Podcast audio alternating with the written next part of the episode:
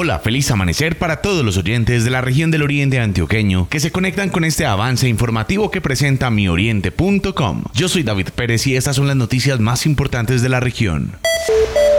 El tenimesista rionegrero Emanuel Otálvaro se coronó campeón del circuito mundial de tenis de mesa categoría sub-11 en Eslovenia. Hola, quiero enviarle un saludo desde Eslovenia. Acabo de ganar mi primer circuito mundial. Un agradecimiento a Limer. Gracias por todo el apoyo. Emanuel, quien se encuentra concentrado en España desde el pasado mes de junio, ha representado al país en diferentes torneos.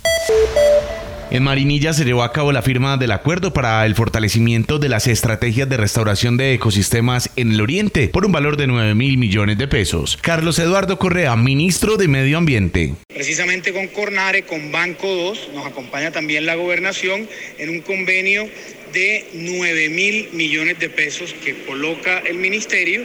Cornare también pone unos recursos importantes, alrededor de unos 400 millones de pesos, y la idea es sembrar 185 mil árboles, más de mil hectáreas. Javier Parra, director de Cornare. Un día muy especial para 772 familias que hacen parte de este programa de pagos por servicios ambientales Banco 2 desde el año 2012 y que hoy, gracias a la gestión que se hizo de Cornare más Bosques ante el Ministerio de Ambiente, vamos a inyectar una dosis muy importante de recursos para este programa. Son 9.300 millones de pesos, de los cuales el Ministerio está aportando 9.000 millones de pesos.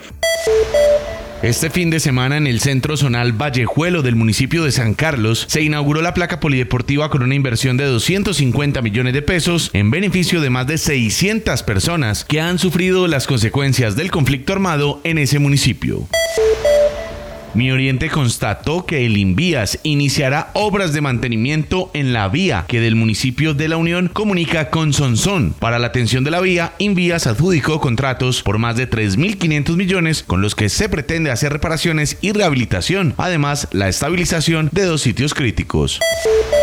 Hasta aquí este avance informativo. Recuerde ampliar estas y otras noticias visitando nuestra página web www.mioriente.com. Yo soy David Pérez. Feliz resto de día para todos.